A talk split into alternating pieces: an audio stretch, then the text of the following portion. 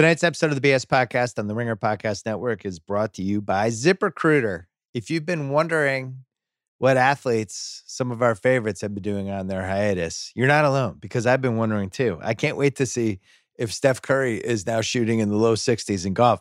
While some people and businesses are branching out during this time, there are places that are doing what they've always done, like our presenting sponsor, ZipRecruiter. Throughout all this, their mission has remained the same. They're still helping people find jobs and help growing companies hire for their teams.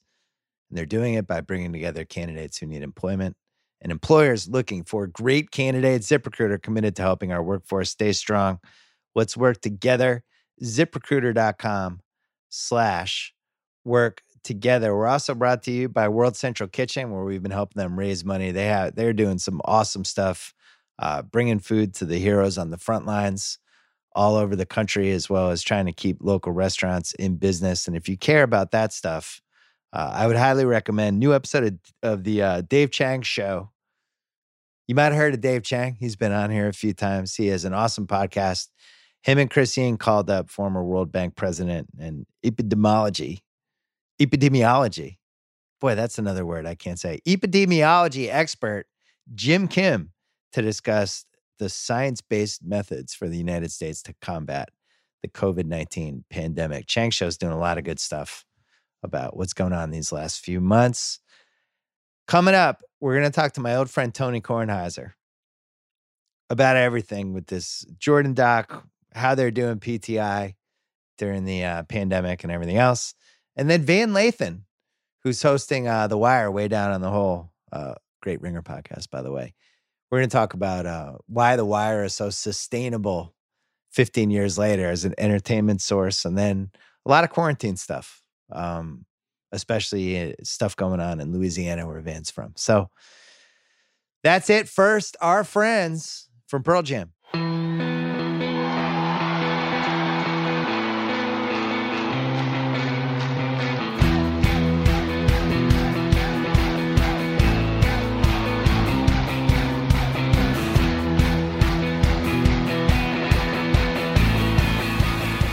All right, I'm taping the beginning of this podcast at 7:15 Pacific time on the West Coast Tuesday night. We'd actually finished the podcast, Tony Kornheiser and Van Lathan coming up, but a lot of basketball stuff happened over the last couple hours. Wanted to talk about it really quickly. Some information came out about Monday and Tuesday. I was very pessimistic, as we discussed on Sunday night's podcast, that we were going to have momentum to continue this season because a few things were happening. One, there were three different camps with the owners. You had the owners who thought, hey, let's bring this back. What are we doing? Um, we can play in our own arenas. You had the owners saying, let's not come back at all. This isn't worth it. And then you had owners in the middle trying to figure out this bubble strategy. So you had that. You had Adam Silver, the commissioner of the NBA, who, you know, for the last six years hasn't really taken a loss. He uh he is somebody that likes to listen to everybody, to take consensus, to really make smart decisions, and to make as many people happy as possible, which is one of the reasons why he's been such a beloved commissioner. This was turning into a situation where whatever decision he made, nobody was going to be happy. If they came back before all the other leagues, it would look like maybe President Trump, you know, and some owners kind of pushed him into coming back before it was safe if he didn't come back at all and other sports are coming back, like not just UFC, but uh, Major League Baseball and the MLS and um, anybody else that comes back before the NBA, then it would look like he was not being strong enough. So I think he was in a tough spot for a lot of reasons, trying to um, balance a lot of competing agendas. And then the third piece of this was the NBA Players Association, which until recently hadn't really been vocal. And once Michelle Roberts got uh, involved a little vocally last week, that's when I really got worried because now it's just so many competing agendas. What's going to happen? And what needed to happen is basically what happened on Monday and what we'd kind of been waiting for. This is a league that is run by its superstars. That's been the case since the 1960s.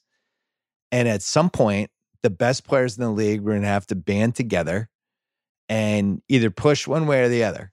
They were going to either have to push for this isn't safe, stop talking about this, it's not right for us to come back, or hey, let's let's really try to get this going. If we're running out of time, we have to exhaust all our options and we got to figure this out.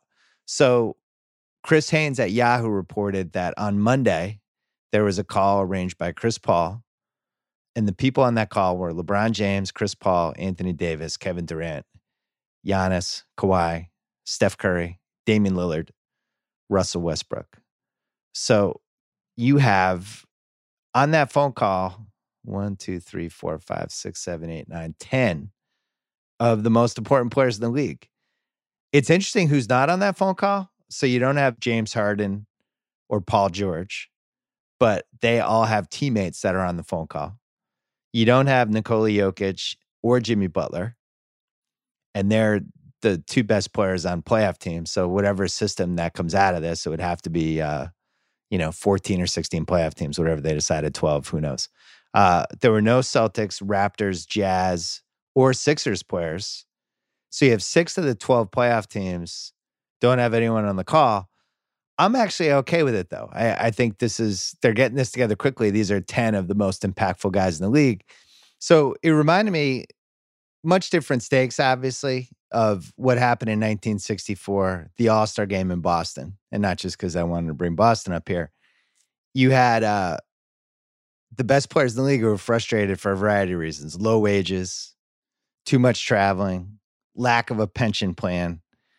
And they've just kind of had it. And they finally tell the commissioner two hours before the All Star game that they're not playing without some sort of pension agreement in place. ABC is televising that game.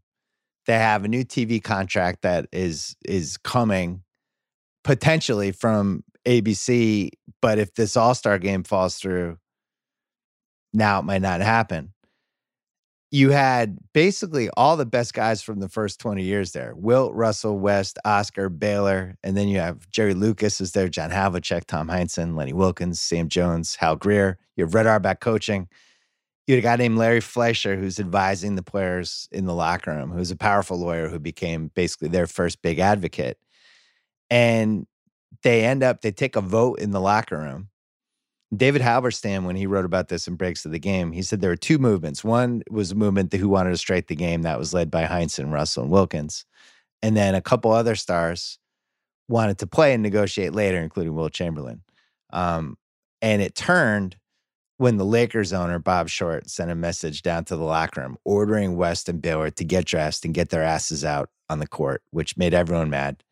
They said, screw it, we're not playing and they end up on the fly. The commissioner agrees, all right, all right, if you play, we'll recognize your union. Since then, this has happened over and over again um, with the league, where we've had these moments where the best players had to band together in some way. Um, you saw it happen the 99 lockout when it really seemed like that season was going to get canceled. Um, eventually they all figured it out at a table. There's a legendary story about Charles Oakley slapping Charles Barkley. But this is a player driven league. There's only basically 12 guys on a team. They really have 15, but 12 suit up. Uh, at any given time, there's only 15 or 16 really, truly relevant, impactful guys. And I think, you know, we might remember this as a real moment in history where, again, the guys are Chris Paul, LeBron, Anthony Davis, Kevin Durant, Giannis, Kawhi, Steph Curry, Damian Lillard, and Russ Westbrook, they all, by the end of the call, they're all in agreement, according to Chris Haynes, quote, take the court with proper safety messages or proper safety measures once the league is given the green light to commence. Now, the most interesting guy in that call is Lillard because he's not going to make the playoffs. So, all right, well, why is he in there? Because even if you're not in the playoff picture, um, as Chris Haynes points out, quote, there's concern a canceled season could negatively affect this next CBA. So really, this isn't just about the playoff teams and about LeBron trying to win the next title and all that stuff. This goes, you know, a little deeper. This is this is about our our financial situation will never be the same if we miss a season. The CBA will not recover, it will bounce back. So um so you know, I don't think there's any way this season happens if the best players in the league were against it. I think it's a positive sign that the best players were for it. Okay. Now, next, Wojnarowski, our guy Woj at ESPN, Adrian Wojnarowski, He so he tweets attendees left board of governors call with Adam Silver today, feeling positive about momentum toward an NBA return to play this season. Discussion included how league players will need to get comfortable with some positive tests for virus not shutting down a resumption. That has been one of there's been two big sticking points that I've heard over and over again with this. One was that Adam Silver, some of the owners just didn't feel comfortable with a potential PR hit that the league would take if they do this whole bubble system and they're just burning through tests, tests that, you know, other people in this country are going to need, especially if there's a second wave of the virus coming. I think they were very wary of the outside world looking at them and being like, you guys, why are you playing? You guys are being greedy. You're only doing this for the money. Um, you're you're burning through these tests and they could be going uh, to a better cause. So that's in the air and that's something they were concerned about. The second the second piece of that again from that tweet discussion included how league players will need to get comfortable with some positive test for virus not shutting down a resumption. This has been the other sticking point. What happens if we have another Gobert situation? What happens if the Bucks are leading the Raptors 2 1 and, and heading into game four of a playoff series, and somebody who starts for the Raptors comes down with Corona? Do you shut the whole thing down? Um, do you panic? What do you do? And I think they're trying to wrap their heads around right now. Hey, we're probably going to, ha- we might have a couple tests here. That no matter how well we do this bubble system, you just never know. It might be somebody who is asymptomatic. It might be somebody who had it in them and now it comes out because uh, everybody's been playing basketball for a month. Who knows? You just don't know. So, what do we do if that happens? And it seems like from at least that tweet, and I haven't talked to enough people about this yet, but um, it seems from at least that tweet that they're starting to wrap their heads around it. Hey, we might have a couple of, of positive tests. Is that the end of the world? Is that if somebody who's in his 20s or early 30s, who's in prime physical shape, gets this, how long would that knock him out for? Could he be out two weeks? Would that knock him out for the rest of the year? What if he doesn't pass along to anybody else? At least they're having this discussion now. And if they end up not coming back, the thing that worried me and, and what I talked about on Sunday is it didn't feel like they were actually having the practical discussions of, okay, what happens if this happens? What happens if that happens? So you have that. Here's this. Here's the second thing that made me more optimistic than I've been in a, in a couple weeks. This is uh, another Woj tweet. Silver used the term campus environment when referencing what's been called a bubble. All right, think about that. That means there's been real thought put into this because the bubble, the quarantine bubble, it all makes it sound like, you know, um, these guys are in like basically an outdoor pseudo prison. You can't go anywhere. I'm in a bubble. You say campus, it's a little friendlier, right? Campus is the word that like ESPN uses. Come to our ESPN campus. Well, guess what it is? It's a bunch of buildings in middle Connecticut. Facebook, same thing. Hey, the Facebook campus, it's really great. Apple, come to our Apple campus. Campus seems happy. Campus is like, oh, I'm on my college campus. Uh, it just seems like a big place that has a bunch of things in it that you'd want to be. So, very subtle but very informative that they're now not saying the word bubble, they want to say campus. Campus environment makes it seem happier, makes it seem like people aren't trapped. The reality is, people are going to be trapped. If they do this correctly, once you're in, you're not leaving. Once everybody's in, nobody else comes in. And that's how they're going to have to do it. That's the best way to do it. That's what they've been talking about for the last six, seven weeks, as we keep talking about in this podcast. The other part of that tweet Woj said, quote, call included significant detail on how other pro sports leagues here and abroad are working toward their returns. This is key because I think they were kind of doing the wait and see thing. And now you have uh, the Bundesliga is coming back. Seems like MLS might come back. You just had the UFC last week. So we have things moving. I don't who knows with baseball. Who knows if they'll get their shit together in time. Um, so that's good. And then uh, and then Sham said Shams Charania, there's a sense, his words, that players in NBA both want to finish the 2018-20 season and inform reps of the players listed below, serving on new committee working with the league on potential plans. And that committee includes Chris Paul, Russell Westbrook's on it, Jayson Tatum, Dwight Powell, and uh, Kyle Lowry, actually. So there's there are Raptors and Celtics involved at some point, which makes sense because they would be top five seed. So I think all this is really positive. And what really scared me, and I talked about it on Sunday's pod, was that we didn't seem like we had any momentum. It was just a lot of people staring at each other, waiting for someone to make a move. And they ended up having to be the players. And I, I don't know where I'm sure we'll get more information over the next coming days who really pushed for this. I still don't know who were in the different camps with the owners. I have a couple ideas. But I, I think like anything else, and we see this like in times of crisis in the NBA, you end up having four or five big owners, um, and somewhere between five to ten players, and that's who ends up driving this. You look at somebody like LeBron, he knows he's running out of time just in career wise. He's been in the league since 2003. He's if he's not the oldest player, he's one of the three oldest players he doesn't have a lot of chances left here as a title if he feels comfortable with this whole uh, campus setup, we'll call it. Um, he's going to push to play, and you know all these guys are, and not to mention the CBA and the financial impact. So, I think this was really encouraging. And I, it's funny, I was talking to somebody this morning, and I was saying how how uh, how dismayed I was because I just didn't seem like I thought, just felt like they were running out of time. It's May twelfth we're headed toward May 15th. And for this to get going realistically, would have to get going in the beginning of July. I think they understand that uh, intuitively. So the fact that we have real momentum is positive. I wanted to get my thoughts on the record. I am pessimistic Bill is gone. Optimistic Bill is back. All right, let's uh let's bring in my friend Kornheiser. All right, Tony Kornheiser is here. We just came off a traumatic 13 minute episode of trying to get him on Zoom, which failed. So now he's he's on audio on Zoom. I you know, you're advertised as a guy who doesn't like technology and flying, and I just found out firsthand you really don't like technology. You really don't. No, I, I would I I would like to use the word hate and loathe. I'd like it times three hundred thousand.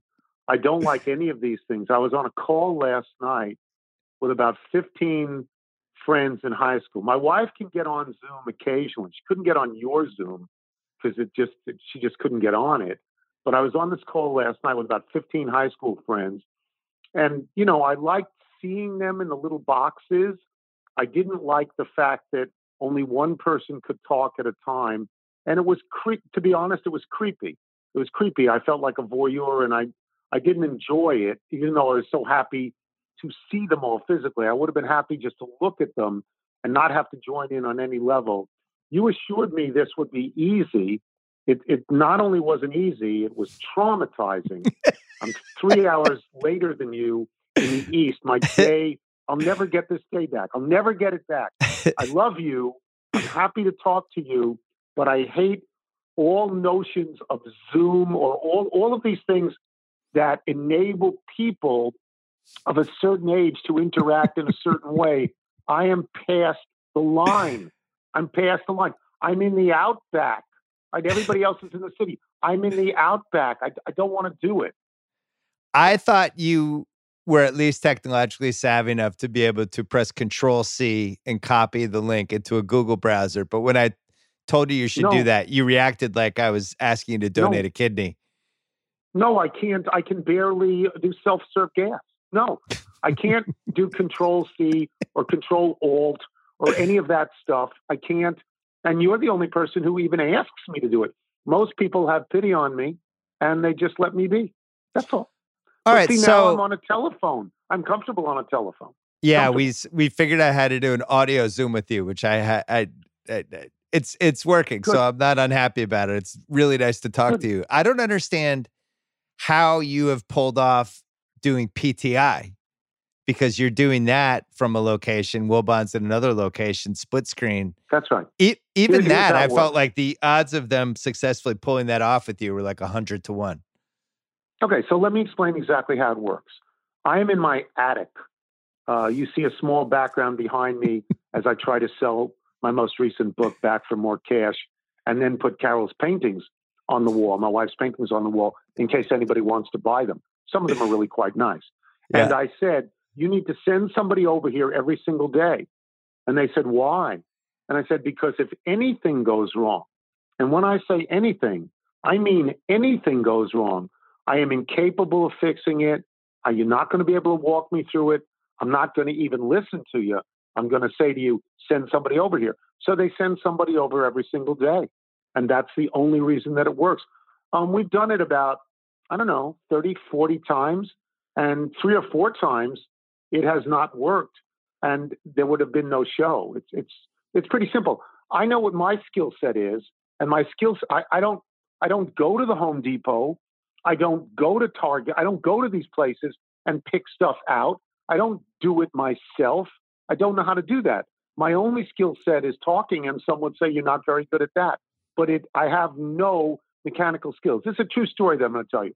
When I was in junior high school in New York State, before you were born, uh, there was a, a, a series of tests called the Kuder, K U D E R, preference tests. And they were designed to test your aptitude in a variety of formats. There were five or six tests. And on the tests that were sort of academically oriented, I was 99th percentile. And on the one test that was mechanical ability, I got an 11. And on spatial relations, I got a 14. And I've remembered this for 60 years because I cannot do those things. Yeah. And and this was this was God saying to me, you know, the best you'll ever do is type. Learn how to type, get a career as a sports writer. I did. Well, I don't understand how you even sent in stories for the Washington Post and whoever, whoever else you were writing for. How did they even dictation, get them? Dictation. I could call up somebody, get a live person, dictate. So down the road, they had these these things that spun the copy around, and they always had people who operated them. I think they were technically called copy spinners. Uh, and and then, however it got, however it got to the office, it got to the office, and I got out of the way. It's like it's like basically traveling with a seeing eye dog. That's what I've had to do. Simple. Well, your worst your worst fear with PTI, really for the last 20 years, is that our friend Wilbon would finally figure out a way to never have to do the show where you were in the same room. And now Oh, and now he's gotten his way. And not not the way he Yeah. wanted, obviously, but he's finally it took him Yeah. almost 20 years to get here, and now you're on the split screen with him, and that's just your destiny now. this makes me, uh, you know, look, I love Mike. I love doing the show. I'm so grateful. So many people are out of work and I feel badly for them. I have my work and I'm very grateful for that because it gives me something to do. But this is a relationship show built on sight, built on looking at the other person, interrupting the other person because there's no delay. You just look at the person, you go, What are you talking about? And and that's what we did for a long period of time. Mike loves to be away, loves to be on the road. Always tells me, you know, my friends text me all the time. It's better when I'm on the road. And I go, your friends are lying to you. It's not better when you're on the road. But now, this is it. This is it for the rest of time. Yeah. Split screen with a delay, with a full second to a second and a half delay that I guess the people in Bristol are able to cut through that. You know, I mean, we do it early enough in the day so they can play with the video, but it's it's it's not it's a fine show. It represents a certain degree of normalcy. I think people are grateful to have us on, even though we're folded into Sports Center and we are not our own entity. We're still doing about 20 minutes worth of content, but it's it's not it's not the same show. I'm happy if people like it, but you know, because you've done the show. I always insist if there's going to be somebody doing the show, you have to do it with me. You have to sit with me. I when when Le Batard did it, we used to make Le Batard come up from Miami. If you're going to be with me, you were always with me, Bill. You uh, that's what I want. I want that relationship show. Well, remember when I started hosting it more in 2011, 2012, and I basically told them I wasn't doing it anymore unless I was in the room with you because I hated Yeah. being in the closet. I called it the closet. I would be in this closet. I'd have an earpiece on. You were on a second delay. I'd be staring there. I would have to f- start laughing at your joke before you finished the joke because so it would match up with the delay. I was like, this is ridiculous. I'm supposed to have energy. I'm in I'm in this empty room. It's I don't feel like I'm doing television. I just don't like this and I stopped doing it. No, it's it's no good. The the, the delay, the entire purpose of the show is in the title. Pardon the interruption. You can't yeah. interrupt on delay. It doesn't work. It I, I hope it it's good but it's not the optimum circumstance. It's just not. So, yeah, what are you going to do? Ken, we I want to talk about the Michael Jordan documentary with you. Um, sure. sure. Y- you were one of the many old white guys left out of the interview list. I, I, think they were at capacity. It was like a nightclub. They can only fit so many in. Um, I know you've watched well, wait, all they this. They could have fit one more in. You know that scene in Goodfellas where they bring the table for Ray Liotta right down in front, even though there is no table. that's they true. could have brought a table for me. Yeah, that's true. Uh, you have a complicated relationship with him over the years. You covered him.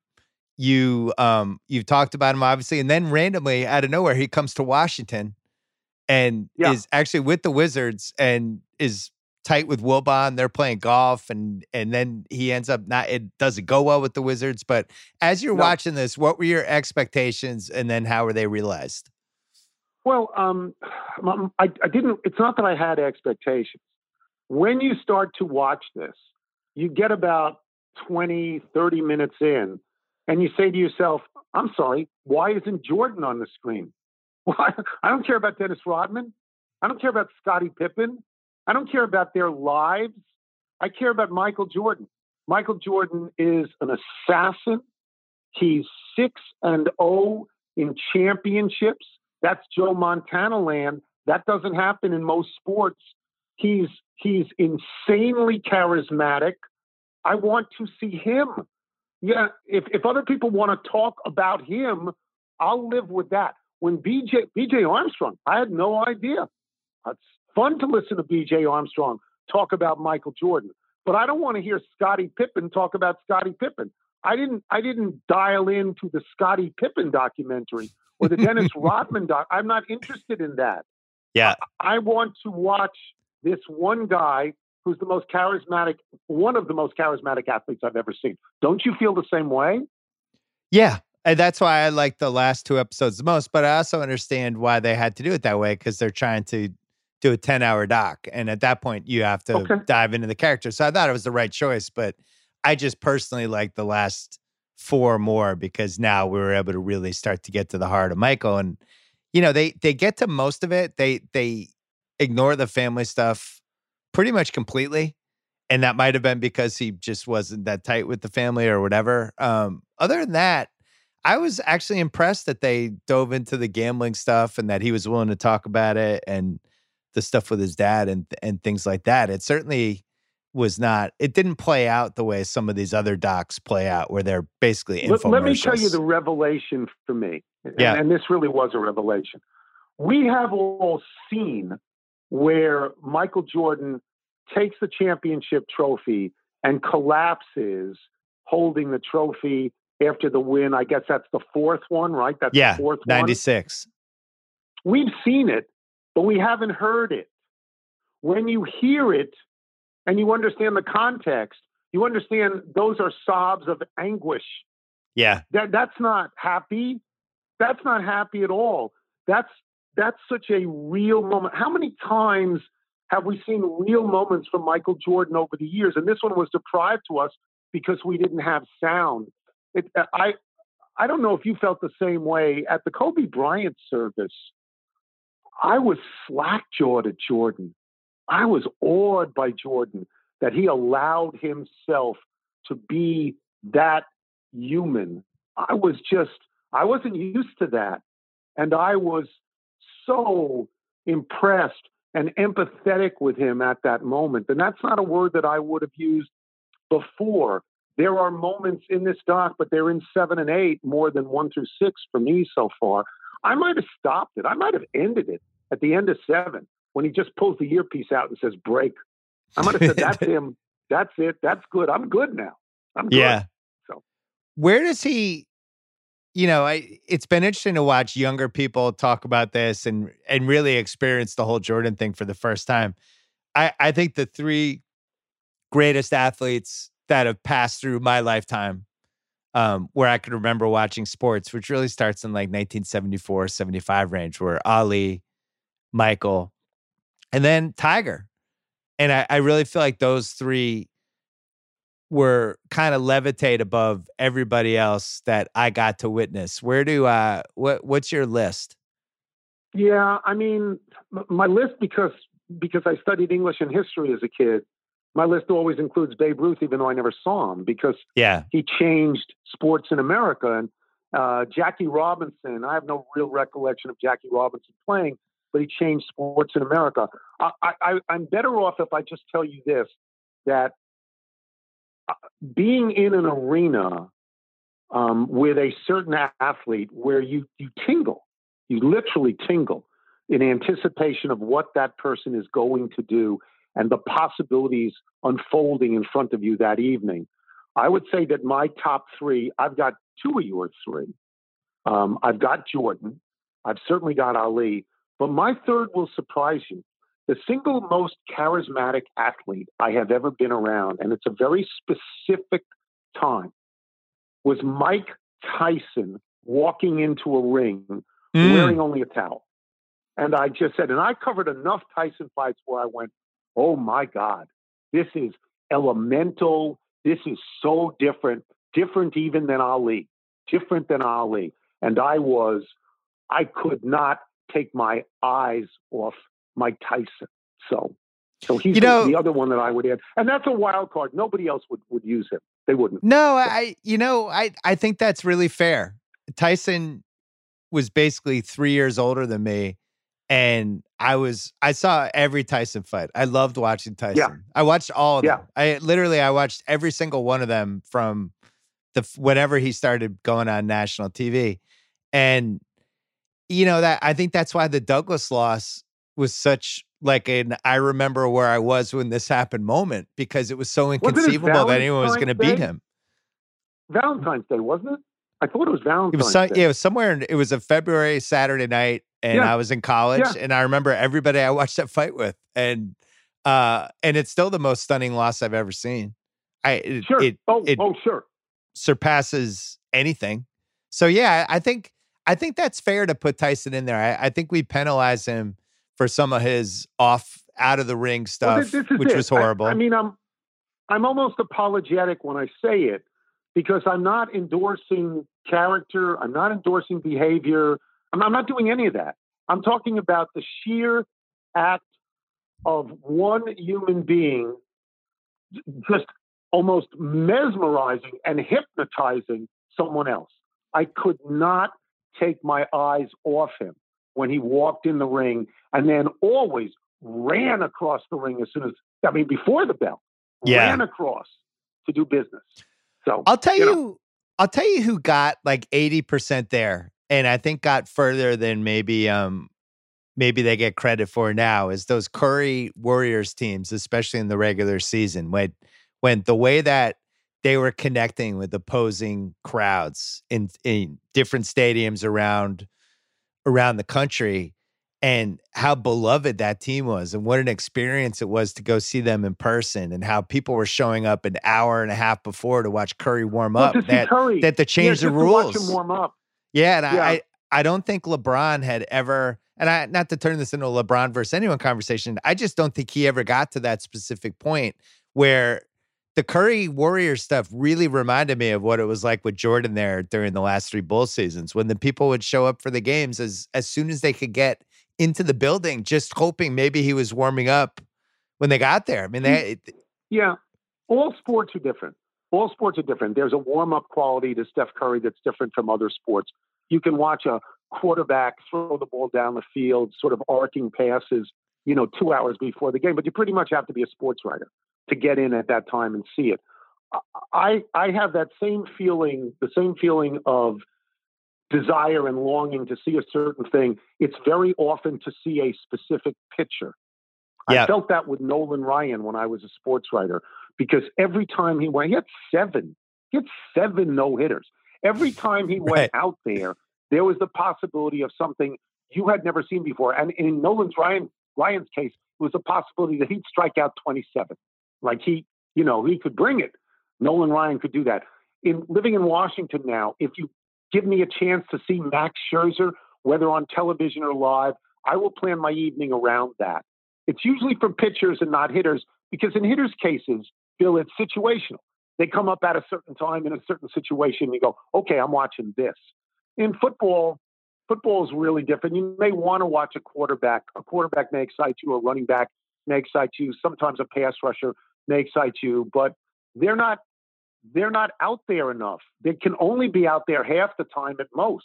You know, it's so it's it's sort of not the same. We, I was talking with Wilbon today off air because he was wondering if there would ever be a Brady documentary and whether Brady would um, because it's important to Mike to believe that Brady's a terrible human being, you know, like Jordan is. That's important to him, um, and that he's led his team to win that way. And I said, Mike, it, it, it wouldn't be the same for a football player because they they only really know half the team.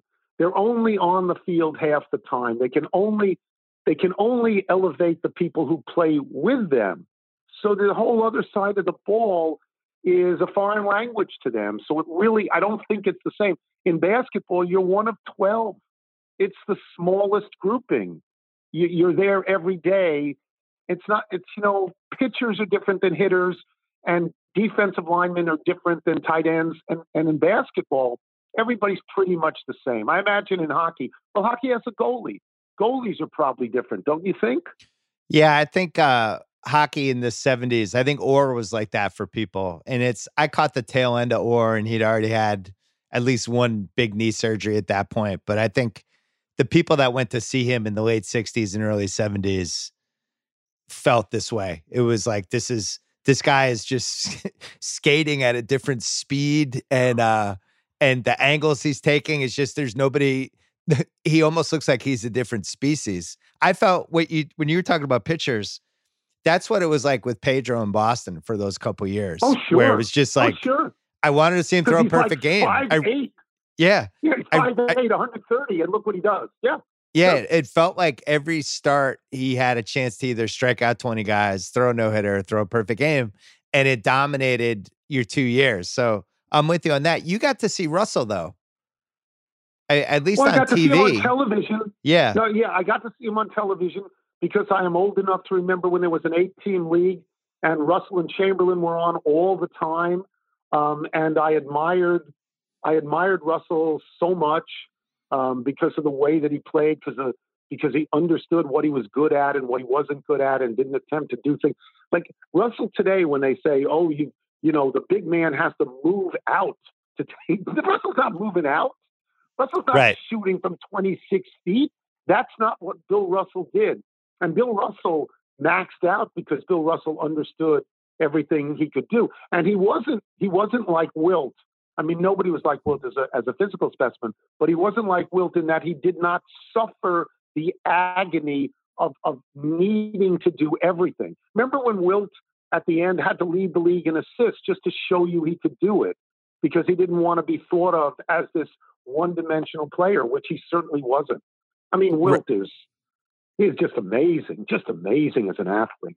Amazing. But that was also the problem with Wilt, where he he cared so much about the numbers of things, and he was like, "I yeah. people think I'm selfish. I'm going to try to lead the league in assists," and then he actually changes the way he plays. In some ways, for the worse, uh, because he's so intent on getting eight to nine assists a game. Russell was always just you know what what is it going to take for us to win this game? I don't care what my stats yeah, I think are. I think it's important. I think that is a, a, a distinction that is important. It is not to say that Russell is better than Chamberlain because I would never say that. But Russell won. It, Russell dominated. Russell's I shouldn't just say Russell. Russell's teams, and they may very well have been markedly better than Chamberlain's teams. But Russell's teams, more often than not, went home winning. Chamberlain's teams did not in playoffs. They I did not. I debunked that in my book about Chamberlain had Russell had a better team than Chamberlain the first couple years, and after that, that it was either even or Chamberlain was better. Basically, from like 1963 or 64 on, like he played with Jerry Okay. West and Elgin Baylor, and his Philly team yeah, was good too. I know, but They, he had they were, you know, the Philly team. He had Hal Greer and Billy Cunningham and Uh, Gus oh, Johnson, Chet Walker, and Lucius Jackson. No, and Wally Jones. No, they, oh, Lucius great Jackson, teams. not Gus Johnson. Yeah, yeah, Lucius. That Yeah, team Lucius- was loaded. Yeah, that was that may have been the best NBA team ever. That one year that they finally won. It may have been. That's a great team. Russell, Great I mean, uh, Wilt from 66 to 70, I think he was the, his team was the prohibitive favorite every year for the last five years of the 60s. And Russell ended up winning three anyway. Hey, can I ask you? This is going to be a weird one. Secretariat was kind of like that, right? Secretariat. Yeah. Um, that like just like by that third, did- by that third race, it was like who, it was the most compelling thing that was going. Okay, so I'll explain this because I do remember that pretty well, and it is a sore point in my life, actually, that nobody's going to care about, but I will talk about it because it's my life and I'm entitled to. Um, Secretariat, when when um, when ESPN did that series, the 50 greatest athletes of the 20th century, Yeah.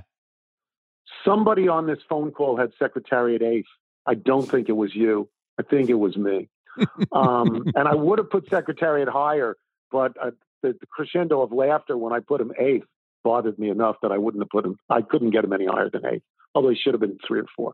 Anyway, so he he's racing. He's racing in the first two legs of the Triple Crown, and he's racing against a horse named Sham. I believe it's Secretariat and Sham, if you look that up. And he beats him in the Derby, I don't know, by a length. And he beats him in the Preakness by a length or something like that. And he breaks Sham's heart by beating Sham twice in a row. In the Belmont, he beats him and everybody else by 33 lengths. The gap between Secretariat and the second place horse is is the joke that they make about Linda Ronstadt and Blue Bayou. You know, that's what it is Right. and he breaks Sham's heart. And Newsday, Newsday is a Long Island paper. Certainly was a Long Island paper. Newsday is my first job. I love Newsday like I've loved no other employer in my life. Uh, it's, it's my first job, and I'm I'm living at home. You know, I grew up on Long Island. To cover Long Island high school sports is a dream for me. It's anything and everything that I could have asked for. Well, Belmont Park is half in Nassau County and half in Queens County, half in the city, half on the island. So our sports editor at the time, the great Stan Isaacs, who was a great columnist and Larry Merchant's best friend, the great Stan Isaacs is going to blow out the coverage on the Belmont with Secretariat because it's a triple crown. You know, it hasn't been a triple crown in a while. It's going to be a real big deal to see if he can win it. We have, I guess, 25, 30 people on the staff. He assigns everybody to go to the Belmont and assigns a very specific little story. Everybody other than the lead writer and the lead columnist is going to write, I don't know, 10, 12 inches, except me. I don't get invited to go. I don't get invited to go. I watched that race on TV, basically weeping that my career is over. that I have Oh, wow. no career because I'm I'm the only I'm it. Well, what, and it's not like he, they said, Tony, and go to the office, and if all communication fails, write all the stories yourself. No, it's Tony, take the day off. And so I didn't watch the Bel. Everybody on the Newsday staff watched the Belmont live. I watched it live, but it was live on television, and it it uh, it um it kills me to this day that I was not part of the coverage. No, and I loved it. I loved the horse. I loved the story of the horse. I used to listen to Bill Nack talk about the horse, you know, and, and stuff like that. And and I have a great endearing soft spot for Secretariat. And when NBC did that simulated uh, Derby thing the other day, and Secretariat won, I was thrilled, totally thrilled. you, were, Thrilled. you were celebrating. yeah, I I love all secretariat content. And I really wonder that's that's somebody that was definitely ahead of his time. If he if he comes in in 2020, I think people I, I can't even imagine what would happen when somebody it drives me nuts. Wilbon Wilbon just dismisses all horse races. Oh, the little horses. Oh, the little horses. Why do you care about that? This was a giant red horse. I mean, it was just fantastic. It was in a horse race. And this is the other thing that Wilbon doesn't even consider to me the strength to be a jockey. They're not sitting down. This isn't Yeah. some rocking chair. They're up in the irons the whole way. They weigh what, 105, 106? You know, they don't weigh anything. the strength in their arms, the balance that they show. They're fantastic athletes. Fantastic. So what? I'm, I'm what? on Uh, a soapbox, aren't I? I I love it. I can't imagine between Wilbon All Star Weekend in Chicago. He's he's the king. Gets he gets into the uh he gets the Hall of Fame thing, and now he's Yeah, he's great. in this Michael Jordan doc. Um, it's all it's It's a big it's year. Big career wise, ex- except for the uh, terrible pandemic, which I, is a little separate from this. Uh, but it it was really shaping up as the year of Wilbon, and and yeah, I, I don't. it'll just be postponed. It'll be postponed a year. That's all. You know. But yeah. he, he, what did he say the other day? he loves the he loves the Jordan doc so much. But we were actually on the air, and he used the word. It's a world. The three four words. It's a worldwide obsession. And I mean, if the camera was on me at that point, the camera would have registered my complete disbelief that I heard this sentence. It's a worldwide obsession.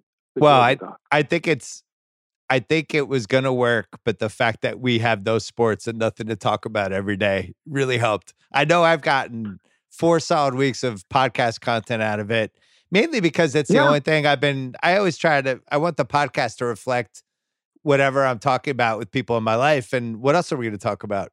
Just be be Well, depressing about the pandemic? The ratings are spectacular. They're they're they're larger than NBA Finals ratings. I Yeah. mean, people are people are starved for sports. It's not that they've waited a long time for this, but Michael Jordan, he has not diminished in people's eyes. Maybe he hasn't been a great owner, he hasn't been successful, but as a player, he has not diminished in people's eyes. And and that the debate that keeps him alive all the time is a debate that I don't even think is a debate. Jordan and LeBron, it's not to me. I, I love LeBron. LeBron's great. He's not. He's not greater than Michael Jordan. He's just not. If Michael six and oh in the finals, Right. Bill, tell people what that means. you know, Listen, on. I, I've never wavered from from uh Jordan as the goat. A, the apex and the ceiling and all that stuff. I, the only way LeBron had a chance to get him was just by playing 23 years at a high level, or say you know some crazy durability slash performance thing that we hadn't seen. But he was never going to be have a higher ceiling. I don't think no, that the stuff we well, saw I from mean, MJ. He'd have to win more. He'd have to just win all the time. And once you don't win all the time, it's it's just it's you cannot compare to to Jordan in that regard. I mean, just can't. Some guy wrote the other day in the Washington Post. Some guy was writing about why he picked LeBron over Jordan, and he mentioned the early Cleveland team. I guess that that LeBron carried to the finals and lost. Yeah. You know, when he said there was nobody good on that team, and and you know, and and Jordan always had Scottie Pippen, and I, I wanted I wanted to to take the newspaper and I wanted to crumple it up in my hand and throw it through this particular writer's head. You know, if I could have done that, because you look at you look at the Chicago teams. This is the reason those people are good is because everyone's attention is on Michael Jordan. It's on Michael Jordan all the time. LeBron then went to play with Dwyane Wade and Chris Bosh, and then went to play with Kyrie Irving. And let's Kevin Love. make yes, let's let's not make LeBron's career into reaching down into the bucket of of you know of a dumpster and pulling out players. That's absurd. It's just absurd. And and to say that Jordan played with great players again, I would tell you that Jordan made those players great. That that they had the ability to be great because so much attention was on Jordan. And I'm not I'm not trying to make Jordan into you know a god like that. I'm not doing that. But as a basketball player, and the other the other thing this guy said was, well, well LeBron out rebounded him. Well, no kidding. Well, LeBron is six ten. What what are, what are you talking about? I mean that that's not an argument that LeBron has more rebounds than Michael Jordan. It's absurd. so Am I right on this? I think yeah, I'm right. you listen. You're preaching the choir. So I turned 50 six months ago. Can you um? Don't you even don't even talk to me at fifty. Don't talk to me at fifty. Well, 50 I want to know. my rearview mirror. I want to know what are the signs that I'm officially turning into an old sports media white guy, or has it already happened and I don't see the signs yet? Give me give me some tips. I mean, I don't know. I don't know how that works. I mean, old is crusty, old is chronological. I, you know, well, I mean, Le Batard always says that about me. He says that I'm musty and crusty, and maybe that's true. But I don't necessarily think that everything I saw when I was 25 is better than it is now. I don't. I'm I do not either. That yeah, that that feels like a stereotype. I mean, I I liked I liked what I saw, and it it it is creates fond memories for me. But you know, I don't necessarily think that this stuff is better. I don't knock everything that's going on now. I, I mean, I look at look. I mean, I look at Tom Brady. And I go, my God, my God, nine Super Bowls. He won six. Two more he should have won, but two more he should have lost. So six and three seems like a, a fair count, doesn't it? Doesn't yeah. that seem like a fair count? But he's spectacular. Doing it in his 40s. It's totally spectacular. I wouldn't just automatically go back. I would tell you that Unitas and Montana are great. They're they're all time great, but I'm not going to stand up and say they're better than Brady. Not going to do that. Plus, Brady regenerated his hair. I mean, never gets enough credit for that. He's got like a Michael Landon head of hair these days. Really nice. I hate people with hair. It's one of it's the impressive. reasons I dislike you. You need to get rid of your hair. I still have my yeah, I still have my hair. It's just whiter. I was watching uh last night the NFL network was showing the 1994 Dolphins Patriots week 1 game, a Dan Marino Drew Bledsoe battle with Jim Lampley and Todd Christensen announcing. And wow. I was like and guess what? What hair Todd Christensen had. He oh, he, he had exactly the hair you thought he would have had. So I watched yeah. most of the game with my son, who really got into football the last year. And I got to say, football was just incredibly violent. the mid 90s. Yeah. I I yeah. can't believe the amount of cheap shots. Poor Ben Coates, the Patriots tight end, take, took a couple shots that the guy would just be kicked out of the game now. The quarterbacks are getting annihilated. Like Marino, guy, guys coming at his knees, guys getting thrown to the ground. And and my son was like, God, football was so much better back then. Like he loved it. He loved the the violence. And I was like, Yeah, we we well, had to get rid of all were, this. Yeah, I, I I think I used this phrase once in something I wrote recently for you know one of the happies, um, unapologetically violent. Yeah, yeah. I mean, that's what they were. It's they, basically they like UFC now, where UFC the guy gets knocked down. You're like, whoa, what a knockout! We don't judge it. In football, that was what that. we were like. Yeah, I can't watch that stuff. You, are you a fan of that? It's not for me. It's not for I, me. I'm a casual fan who will get the big pay per views. I got the pay per view on Saturday night and uh and really enjoyed it. And I, I was surprised how well the no fan thing worked. We talked about it on my pod on Sunday about how cool it would be if the NBA just said fuck it and they played these games in the quarantine bubble and instead of fans you just had really good audio of of the guys talking on the court and the coaches. I don't think they would ever have the balls to do it. I think there's too many uh, landmines to it, but I think it would be amazing. I would love to hear the stuff on the court, even if they had to put like a the game on a three minute delay to make sure if somebody started screaming, you know, motherfucker at somebody else or whatever, you protect like whatever you have to protect. But I, I thought it was so cool to listen to the corners and even just hear the sounds because you you remember what the NBA was like in the 70s when they didn't play music during the game and during timeouts and you could actually hear the coaches like especially like you were covering you're sitting courtside mid court you could hear everything on the court right yeah I mean what I used to listen to more than anything was you know because now now I go into my wheelhouse of the Knicks and how much I love the Knicks in the late 60s and 70s and in those days and people young will find this amazing. They didn't need 14 assistant coaches over five rows deep. right. They didn't need that. They had a coach, they had a trainer, and they had a publicity man. That's how it worked with Red Holzman. Red Holzman had Danny Whelan, who was the trainer, who was in charge of two things keeping track of fouls and getting on the referees. Uh, and they had Jimmy Wergeles, who was the PR guy, who also got on referee. And that's and then Red Red was paid to coach the team, and amazingly, he did. Yeah, he coached the team. Um, and I think all I think it was that way throughout the NBA. Um, the amount of assistant coaches and the real estate they take up, which could be seats that could be sold, you know, is It's amazing, amazing. to me. Yeah, they have Amazing. like and I think three it started rows. with my friend Larry Brown. I do. I think Larry was one of the early guys on that. So when I started going to Celtic games in the mid 70s, we had, and this is when they used to let me walk on the court. I could rebound for the guys before the game. Like it was crazy. It was just totally different era. But we only had two coaches. We had Tommy Heinsohn as the head coach and John Killilea as the assistant. And there Right. was a game, and I swear this happened. This is how I remember it anyway. There was a game where both of them got kicked out. And Red Auerbach was there sitting in the third row, and he came out of the So stands coached. and coached, coached the yeah. rest of the game because they Yeah, had no more allowed to do coaches. Like, think about how insane that is. Now they would be like, all right, which one of the other 13 coaches do we have here wants to take over? We had uh, uh, our in- GM. in football, there's probably 25 assistant coaches in football. This is it's just.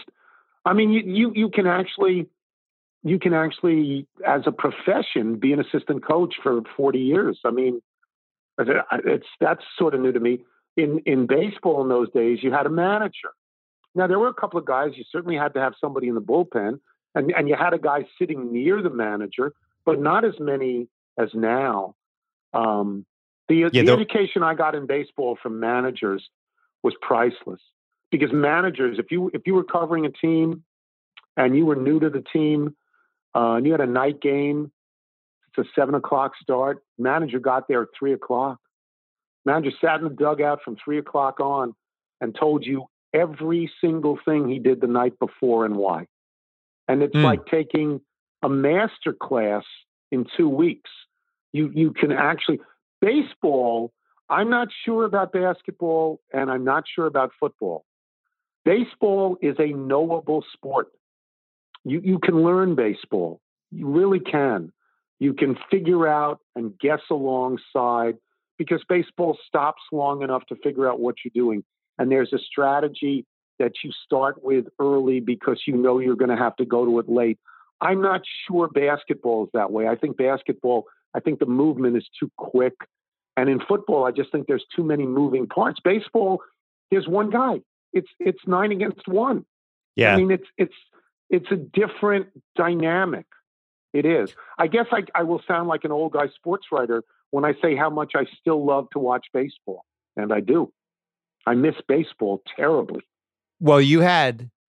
I really miss it too. I miss it way more. I, you know, you would get to the spring and it would just the sounds of the spring for me were always the NBA playoffs, uh, any hockey game seven, and then just the Red Sox, and that was Yeah. it. And they would just be on the TV every night. And now, now, now I'm watching the nine, 1994 Dolphins Patriots game on a Monday night, just well, you're, wondering you're what's doing happened. better than I am. I, I seem to land on either Bridesmaids or Mission Impossible Fallout every single night. I'm so Well, those are so- of these movies. yeah, those are solid choices, though. At least you were when you I were know, covering I've memorized them. I'm done. when you were covering baseball in the 70s, you if you wanted to get even more from the manager, wouldn't you just go to the hotel bar? I mean, how much how much journalism was done at the hotel bars in the late 70s, early 80s? Because they all ended up there. I, I think that yeah, I think that there was a rule that that the you know the players didn't drink where the manager drank, and the manager may or may not have drank at the hotel bar. I was not a bar guy, so I mean I didn't do that. I I got up early. I went to the ballpark. I sat and I listened and I took notes.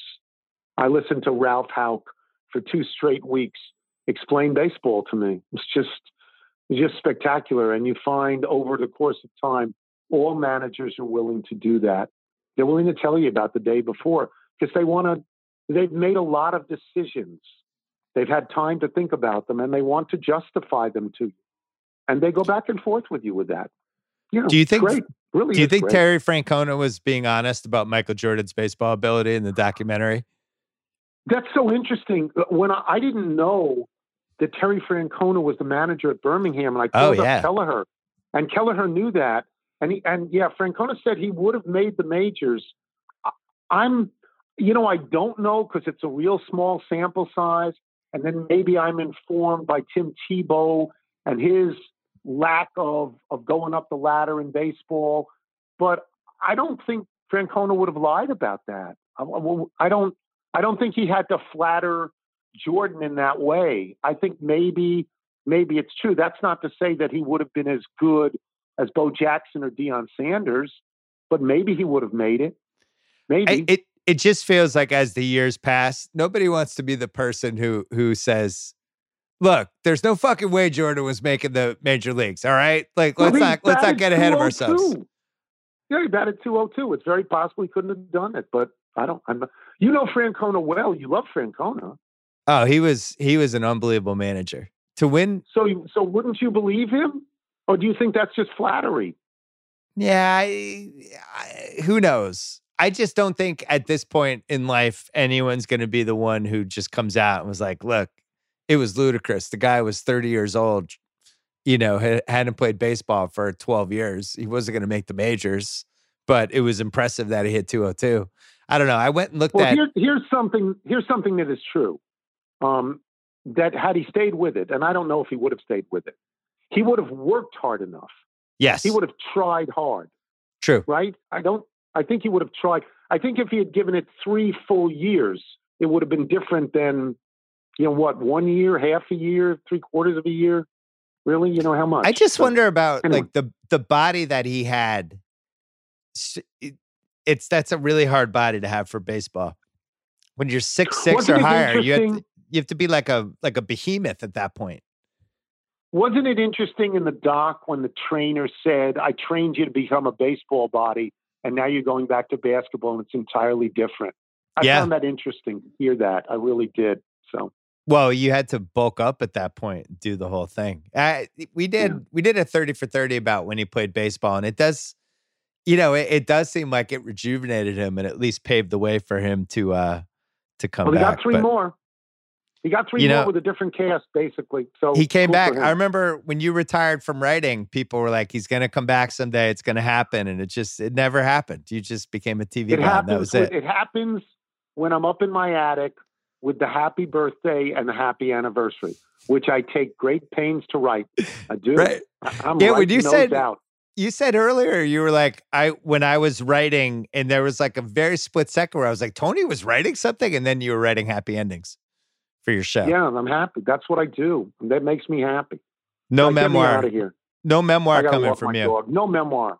No, no, no. No memoir. All no, right. No, yeah, no. I, am sorry I postponed your dog walk by uh, 10 minutes. Kornheiser, pleasure as always. Good to talk to you.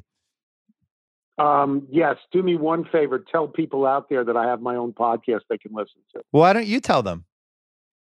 I have a podcast that I that you can listen to. You can get it on all the places where you get podcasts, like I guess Apple and Spotify and radio.com. It's basically a radio show. It's not a long extended interview. It's you know, it's different than this. It's it's for old people. it's it's called This Show Stinks. Yes, this show stinks. That's how well, you reach us on email.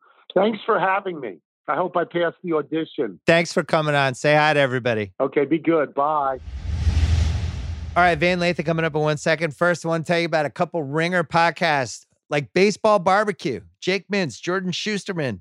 They're serving as your guides to the good, bad, and utterly bizarre corners of the baseball world and all that makes it special. We were hoping to launch this before the baseball season, but then, you know, the pandemic happened. So they've delayed baseball. We're still going to have fun. They're going to be going down a whole bunch of rabbit holes. If you don't know these guys, you will because they're uh, they they're really talented. They're young. They're funny. Uh, they love baseball, and it's a sport that's become increasingly hard to talk about in an entertaining way. But we feel like they can do it. So subscribe wherever you get your podcast to Baseball Barbecue. The Wire Way Down in the Hole with Van Lathan and Jemele Hill. Van's about to come on.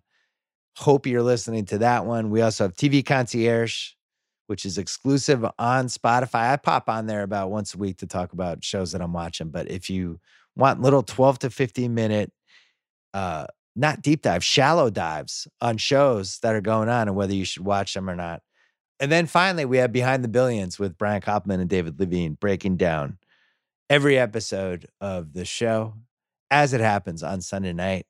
Go check out all of the Ringer Podcast Network uh, offerings that we have. You can get them on Spotify and Apple and everywhere else. That's it. Here's Van Lathan. All right, Van Lathan is with us. He hosts a podcast on The Ringer with Jemele Hill called Way Down in the Hole. It is about The Wire. They are watching every single episode. This was something we conceived before everything that just happened the last 10 weeks. Um, and we thought we could do it in person, but now we're doing it on Zoom and it's working out well. You are back in the world with your old friends from The Wire. What's it been like to relive this show? It, it, it's been amazing. Like first of all, it's made me understand just how old I've gotten. Like when you rewatch something that you rewatch for the first time, that you watched, should I say, for the first time when you were like 23 or 24, and then yeah. you go back and you do the rewatch at 40, you find yourself getting emotional at things that you didn't care about then. You you look at characters differently. Like some of the stuff that you thought was cool and amazing. Now you look at real wasted life and the real socioeconomic kind of situations going on in the wire it gives you you have like a much better uh sort of vantage point to appreciate the show when you have a little age on you because it's not just about cops versus gangsters it's about all these other mechanisms and i it solidified to me that it truly is the finest television that's ever been made. I I deep dived it last summer, which was when I started to get really passionate about us doing a pod about it. And I'd watched The Sopranos right before it. Those are the only two I've gone back and really dove in. And I, you know, there's some other ones like Mad Men, Breaking Bad, Lost is one I keep hearing about. Game of Thrones, I'm not not I already did that before the last season.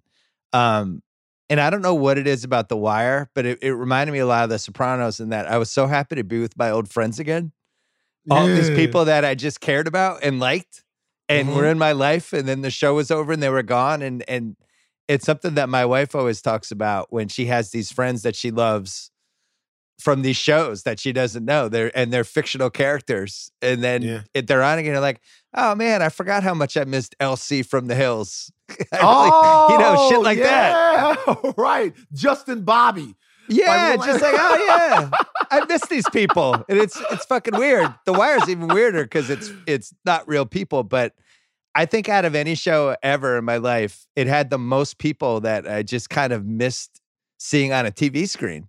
Who did you miss the most when you're rewatching it? Who were you were like, oh my god, I forgot how much I loved Person X. I talked about it a little bit with Russillo, man, but Bodie, like, mm. I, like, like it was Bodie for me, man. Like like just kind of seeing the way Bodie came up and like everything that that character represented, and uh knowing the full sort of the the the whole ball of wax, all the ramifications, if you will, um, about his character arc. Just going back, like when I saw that first episode, and then a young Bodie comes in, I'm like, oh, there's the homie, man. He's doing okay.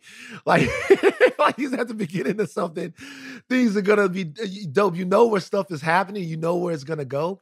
But just to like, it's almost like some of these characters that you watch meet their demise, they get reincarnated every single time you watch the show. And right. it's dope that way. So like watching that character and kind of how he exists in West Baltimore just reminds me so much of people I grew up with. But it's Bodie, man. That's my favorite character in Wire history. They want your favorite character to be Omar. That's very clear that Simon and Burns want every uh, Omar is the hero of The Wire, but my favorite character by far is Bodie. You know, and it's funny with the rewatch experience and some distance. And since The Wire's on, Russell Westbrook shows up and literally looks like Bodie and carries himself a little like him too. And he gets the mm-hmm. nickname Bodie.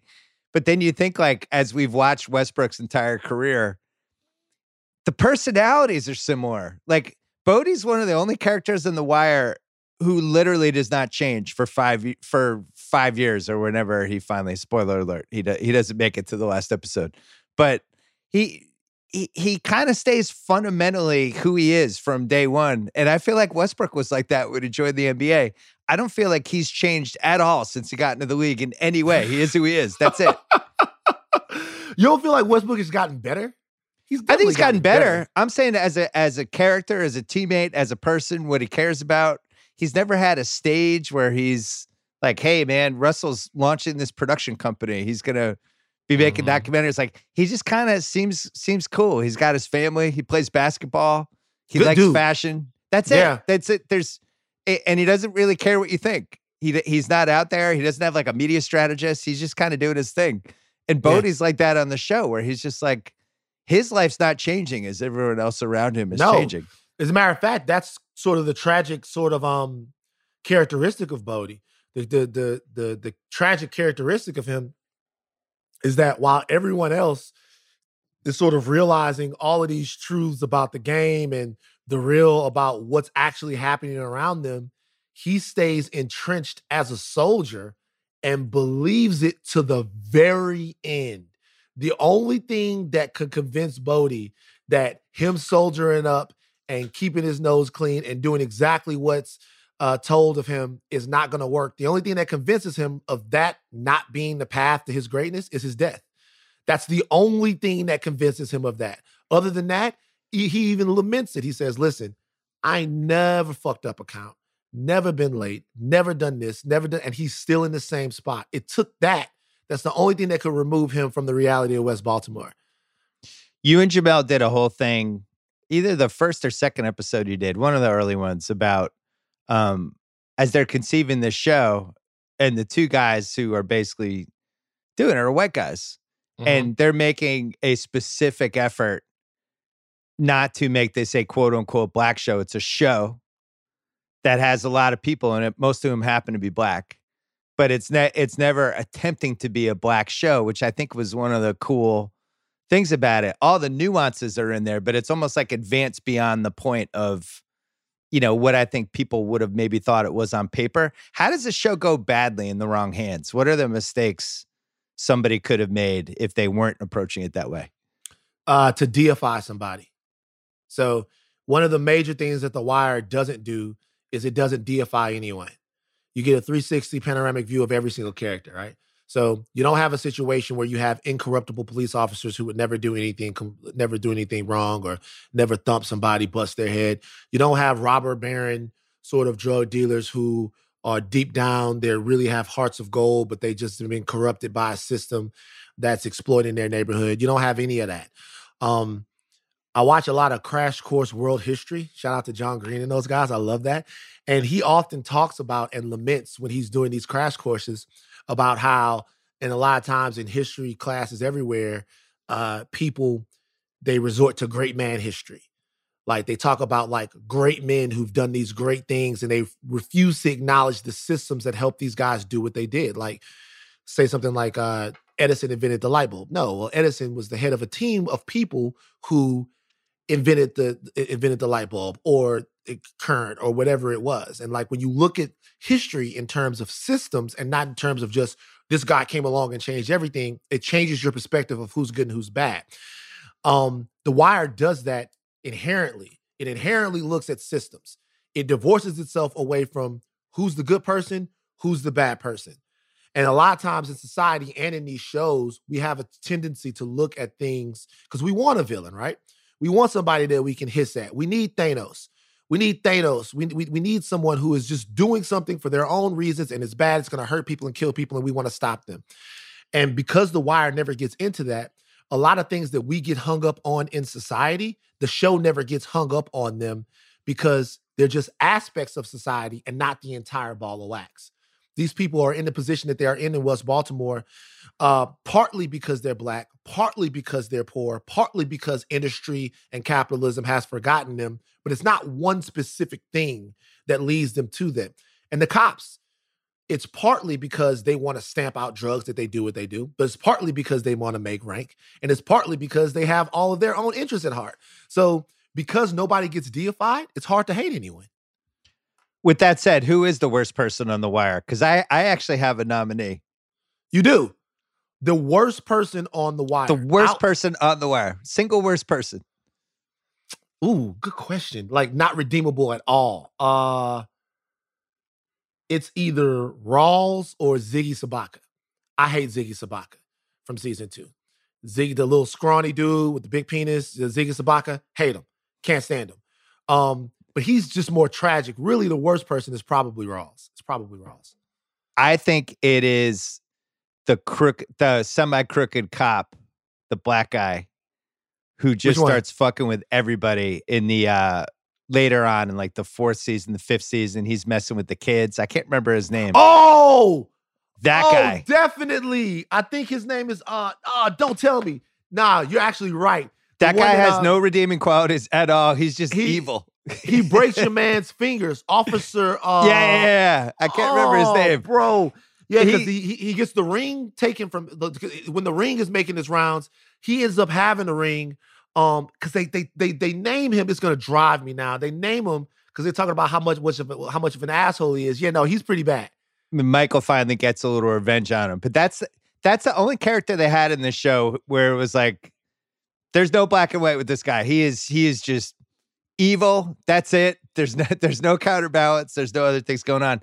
Hey, speaking of deifying and great man stuff and all those things, I know you've been watching the Michael Jordan documentary. Of course. Do you yeah. feel like there's been some of that with the documentary? There's been some great man hagiography stuff, or do you feel like it's been an even balance? Because I actually think it's been about as even as you can get, considering they're relying on the man to do interviews and to basically bless it.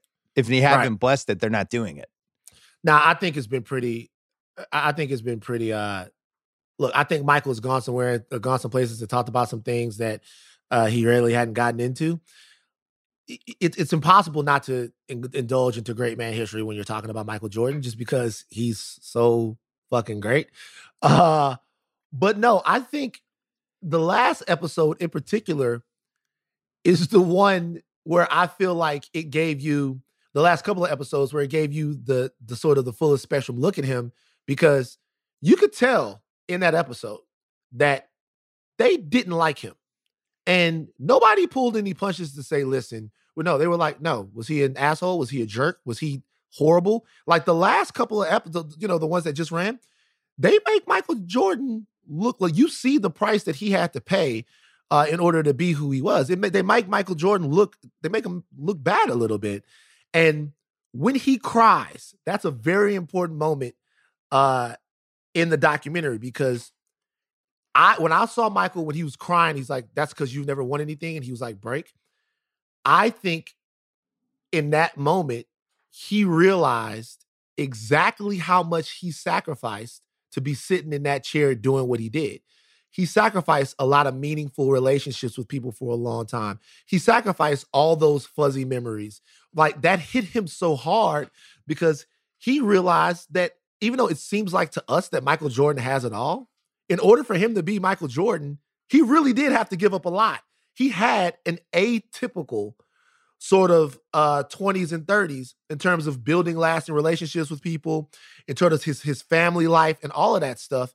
And when he when when you saw him get emotional, it's because listen, he's saying I gave all that up to be the greatest winner in the history of, of basketball. So no, I don't think that they've done too much. Listen, I can understand the, the criticism of doing a documentary uh, on somebody uh, and having them have final cut on it. I get that, but I, I think they're doing a hell of a job with it, and I think it's been a, a very fair portrayal of not just Michael, but everybody that was involved in the Bulls at that time.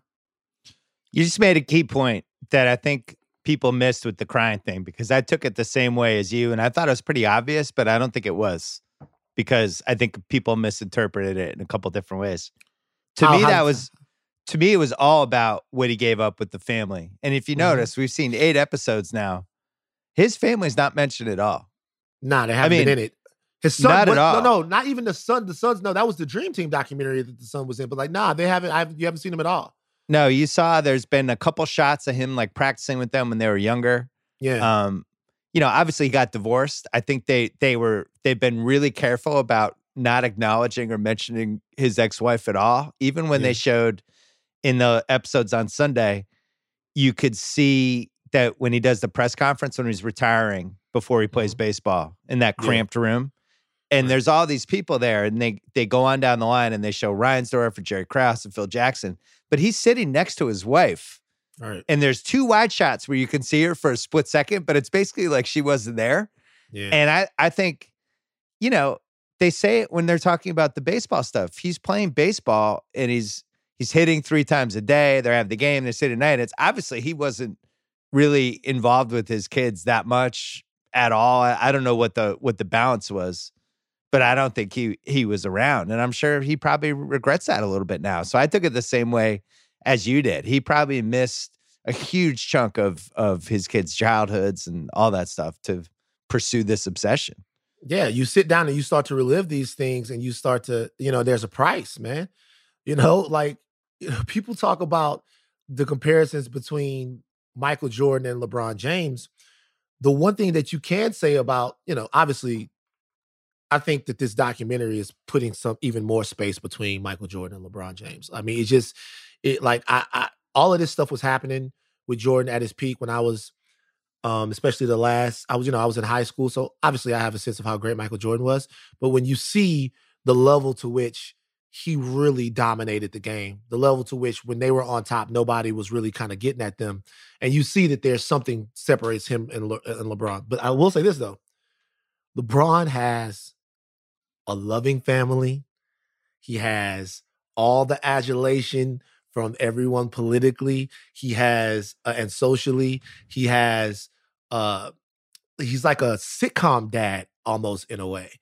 That's almost a separate sphere of greatness that he has and it tells you that for whatever reason, maybe because LeBron maybe because Jordan had that growing up, that type of idyllic uh uh family life and LeBron never had it, that it was something that LeBron wasn't willing to sacrifice he wasn't really willing to sacrifice that for greatness. He wasn't willing to sacrifice having all of these friends and stuff like that and being the killer. He wasn't willing to sacrifice that. Jordan, that was second nature to him. He had a great relationship with his dad, had a fantastic family, supportive mom, all of that stuff like that. So when it was time for him to build this, I'm not jumping into Michael's mind.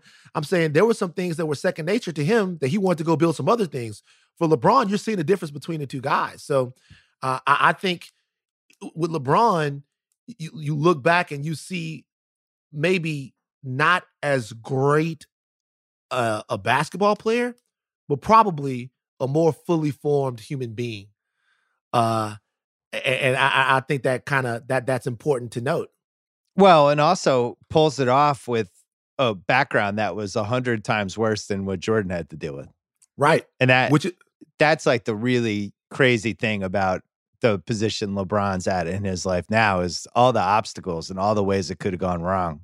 Whereas Jordan, you know, to to have like a pretty normal family, to have older brothers and a, a really loving parents that came to his games and things like that, you know, hey, that stuff that stuff can matter in certain cases, you know, and I, I think for yeah. him, um, it's we're always been weird to me how tight he was with his dad but then you would never hear stories about him having that same kind of closeness with his sons. Maybe he had it. I don't know.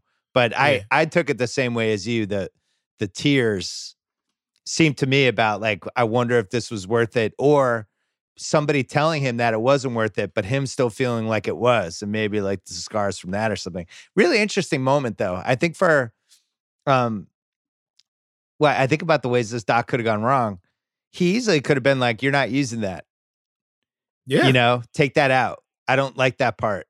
And mm-hmm. they would have had to take it out, I think. I, I don't I don't think he had final cut of the doc, but I certainly think he had veto power over certain things in it.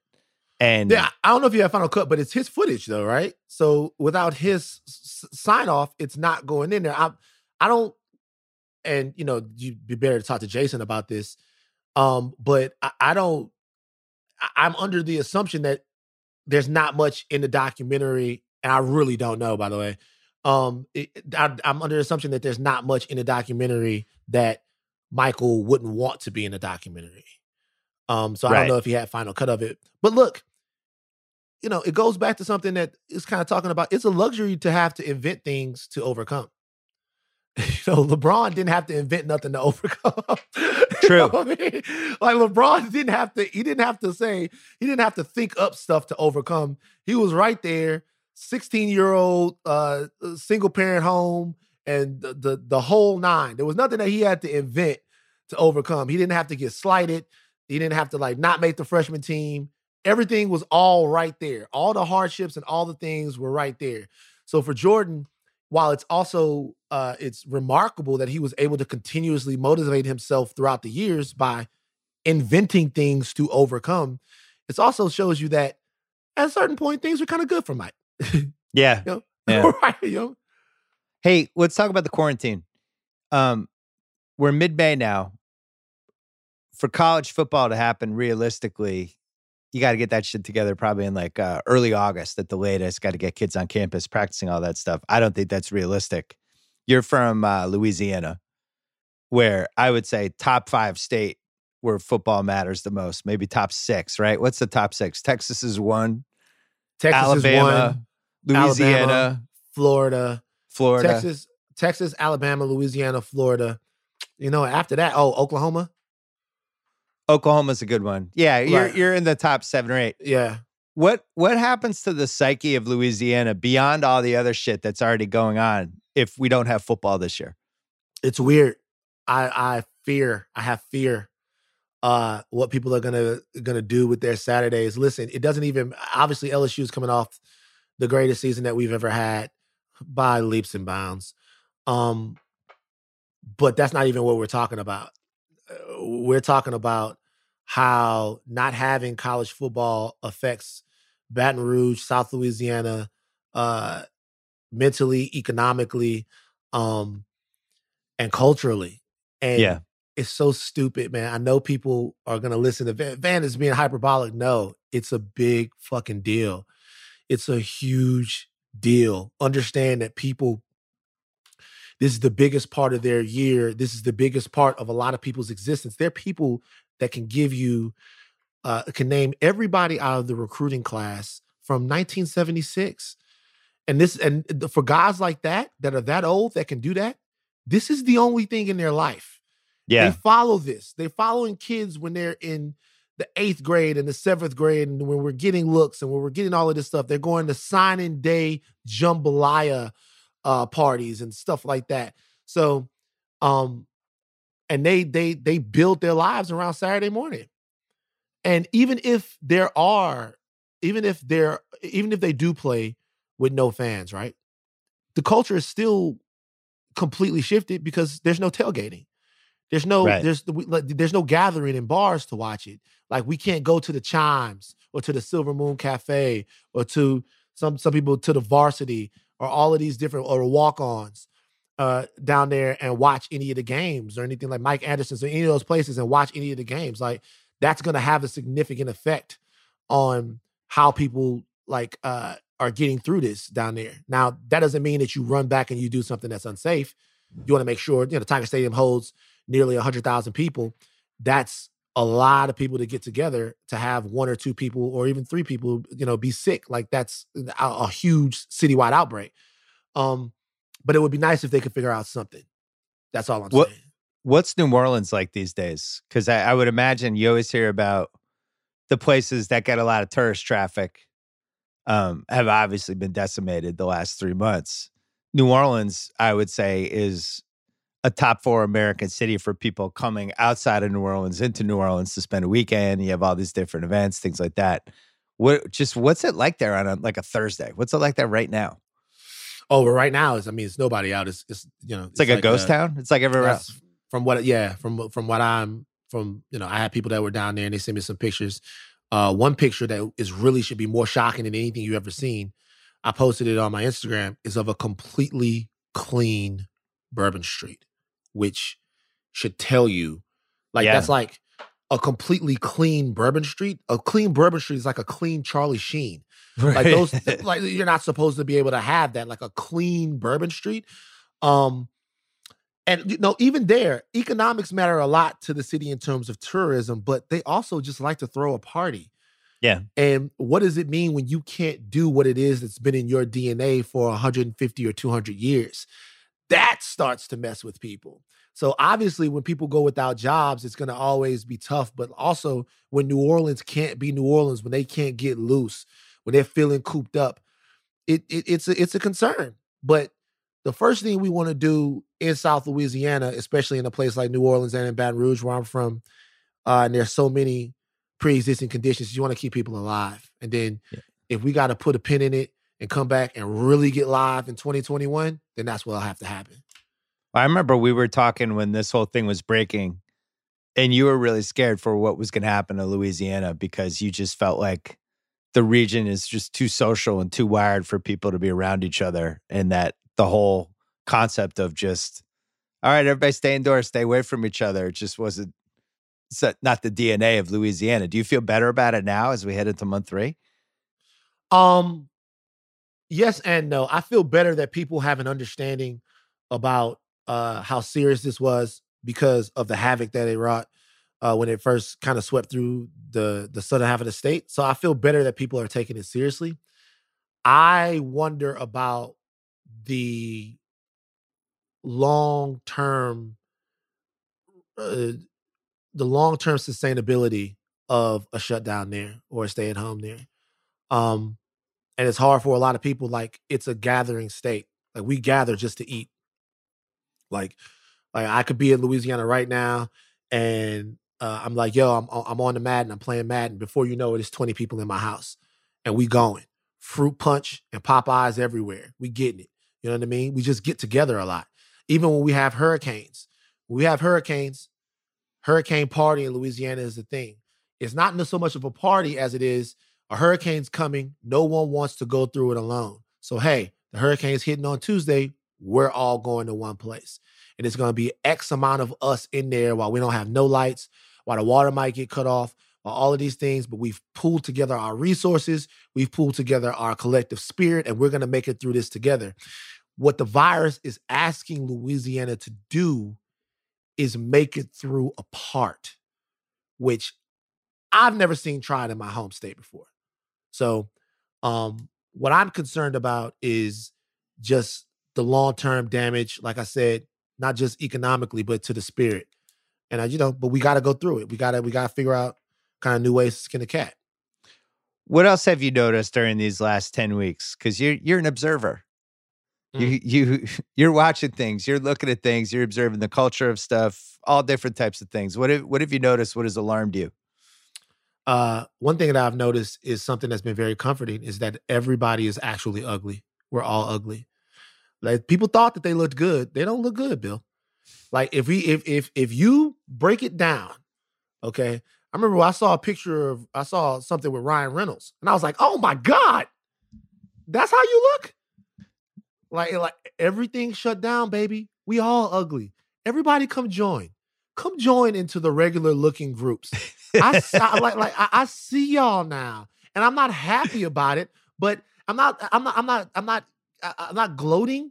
But I have to admit, it's nice that everyone can see that we're all just human beings with faces. And and that's been interesting to kind of see a, a disheveled Jon Hamm. You know what I mean? Like just seeing him. Like, well, he usually that's a bad example. He usually is disheveled. He looks a little disheveled when you see him, but when you when you when you, when you see the he's not he's not quite Don Draper right now. Um, right. I, have noticed it more with like, oh, so we don't have this many blonde actresses and celebrities and TV hosts. I get no. I guess not everybody was born a blonde. Is what not everybody was born a blonde, and not everybody's beard. Like, because you always look, you be like, oh man, dog, his, his, beard is not going great. No, it's going great. Yeah, And Beijing was keeping guys looking youthful, but when you see some of them are really gray, and they look now like they supposed to look like somebody's uncle or somebody's yep. dad or grandpapa. Um, that's been good. Also, I like I'm always impressed with one thing with human beings with their ability to adapt.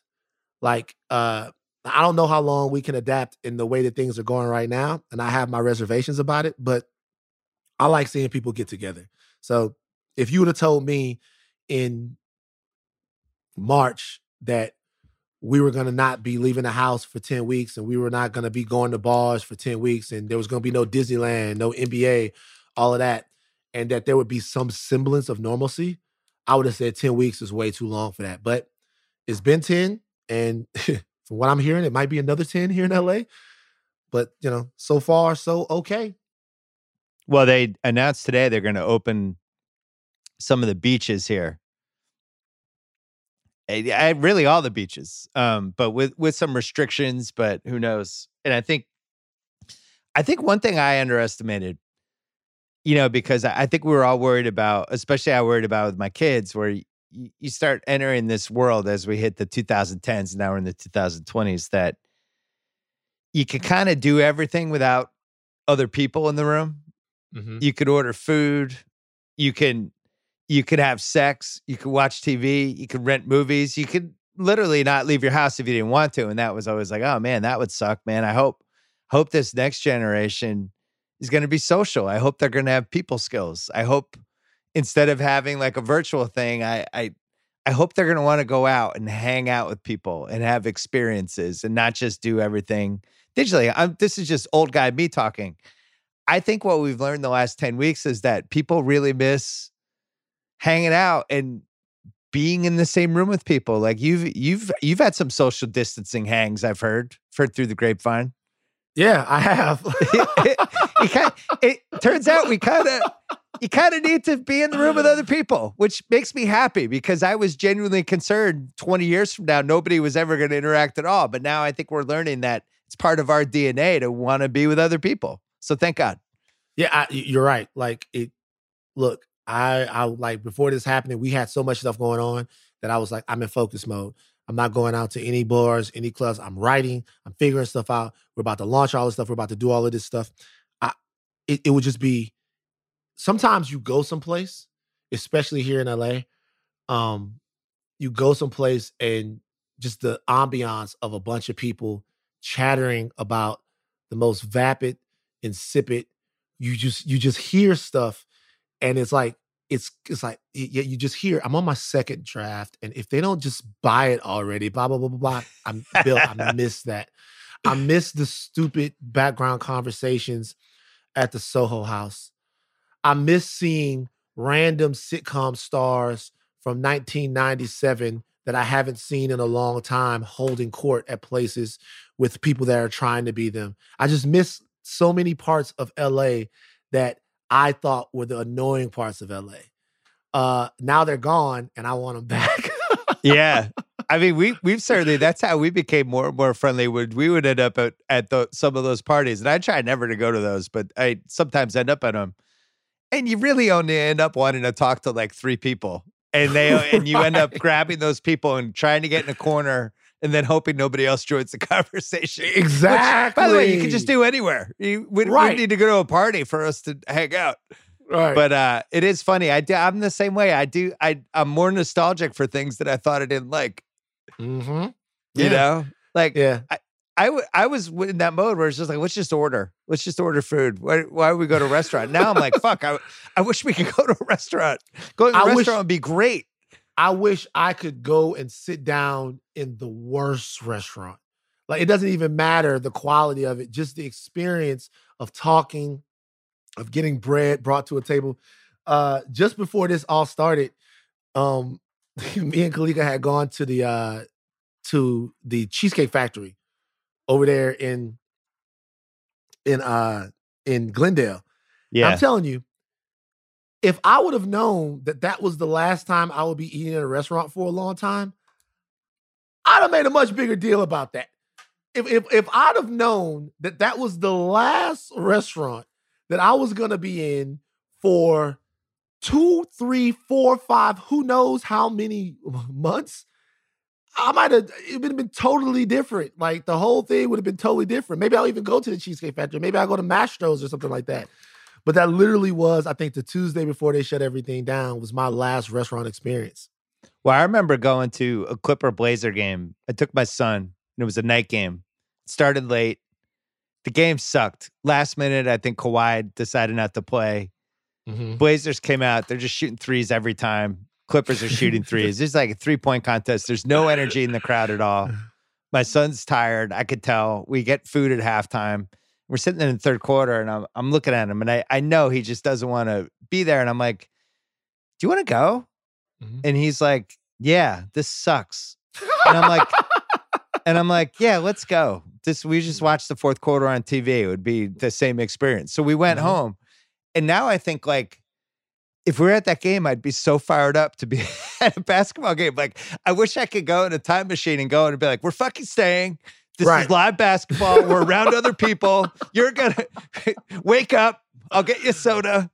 And mm-hmm. uh, you know, so I think stuff like that. I, I was taking stuff, especially live basketball, for granted. Now it now obviously not taking mm-hmm. anything for granted. So I, I miss pay, that I, stuff. I would literally pay five hundred dollars to watch the D-Fenders play the San Jose Splash or whatever they were in, in, Right. in the Lakers practice facility. Literally, I would. Well, have you thought about what happens when everybody's allowed to hang out again together? How many bad mistakes are going to be made? Like what what uh, what what is the next Coachella where it's like it's Oh. all good, let's have Coachella again.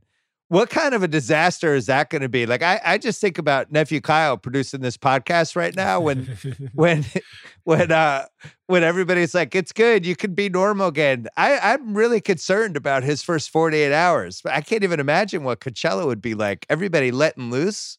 Going Me- way Oh my God. too hard way too hard. We're gonna I- have to have like psas yeah like listen guys like don't do all the recreational drugs that you can do in like a 16 hour span like seriously pace yourselves a little bit with the drink but look i'm gonna be real like it's it's almost getting to a point to where like when this first started i was sort of draconian on people like when if i saw anyone uh, there was a guy that i know that lives here in my apartment complex that had like that like that friday so the nba um uh closed down that wednesday right and so that friday he hits me up he goes yo we're having a party over at the crib like we're gonna have drinks and it's gonna be hand sanitizers there and i was so pissed off I was like, "Are you crazy? We got elderly people that live in this building. How could you bring all of this?" I'm to a point now to where I still would never go to anything like that, and would really look down on anyone that uh that that would or and, judge them. All these people that have flocked out in these crowds, but in the same breath, I understand people's desperation to get back to normal. I don't excuse it and I don't, and I, and I think that they're making bad decisions, not just for their personal health, but for the health of entire communities. But I can't stand in judgment of people who are really having a hard time with this. Like Yeah. I can't anymore because um it's been such a long time and there's nowhere for them to escape. There's no place for to go to go where this isn't happening. You know, there's nothing you can't like you know, we had 9-11 and then that same the next week there was football and baseball and stuff. Like you don't have that. It's like you can't even like come back and, and step away from it. There's nowhere to go. And so yeah um, people are trying to find any escape they can. And it, it, it sucks that some of those involve making bad decisions. well one of those escapes can be the wire which you can stream on amazon hbo um we're heading into season two Mm. on the podcast Yeah. which I know you have uh, a lot of feelings on. I'm not going to spoil that. I, I encourage Yeah. people to listen to Way Down the Hole. I'm re- I'm really proud of this podcast. I think it's really good. I'm glad we did it, and I think it will have a 10 year tail as more and more people discover the show. Because I know, you know, as we all we get a year older, but Mhm. somebody also gets a year older who now becomes in the range of somebody who would enjoy this show. And this show is timeless. I, th- I think it's going to last it'll probably be 25 30 years before it will really feel dated some of the beeper stuff i'm sure if you're like Right. 16 you're like what the fuck is that or a payphone. yeah it was like payphones. why don't they just tra- why don't they just track their cell phones it's like, nah, Right. sorry It's- it's a long story but we can't do that right. uh, anyway so you can listen to way down the hole and then we have another project we're developing that who knows who knows might be Who knows? launching sooner than people thought but you might Right. have a lot more van in your life pretty soon yeah. um, Bill Bill said it best. When we had a meeting about it, I was like, so we're gonna do both things. Bill goes, Oh yeah, we're about to put you to work. yeah I'm excited. It's been fun working with you. Van, too. good to Mhm. see you. Thanks for coming on. All right, my man. All right. Thanks to Kornheiser. Thanks to Van. Thanks to ZipRecruiter. And if you missed the rewatchables, we did Crimson Tide this week, and we have another one coming later in the week. It is Draft Day with me and Mallory Rubin, another episode of our flawed rewatchable series. That's coming too. And then I'll have one more BS podcast later this week. Until then.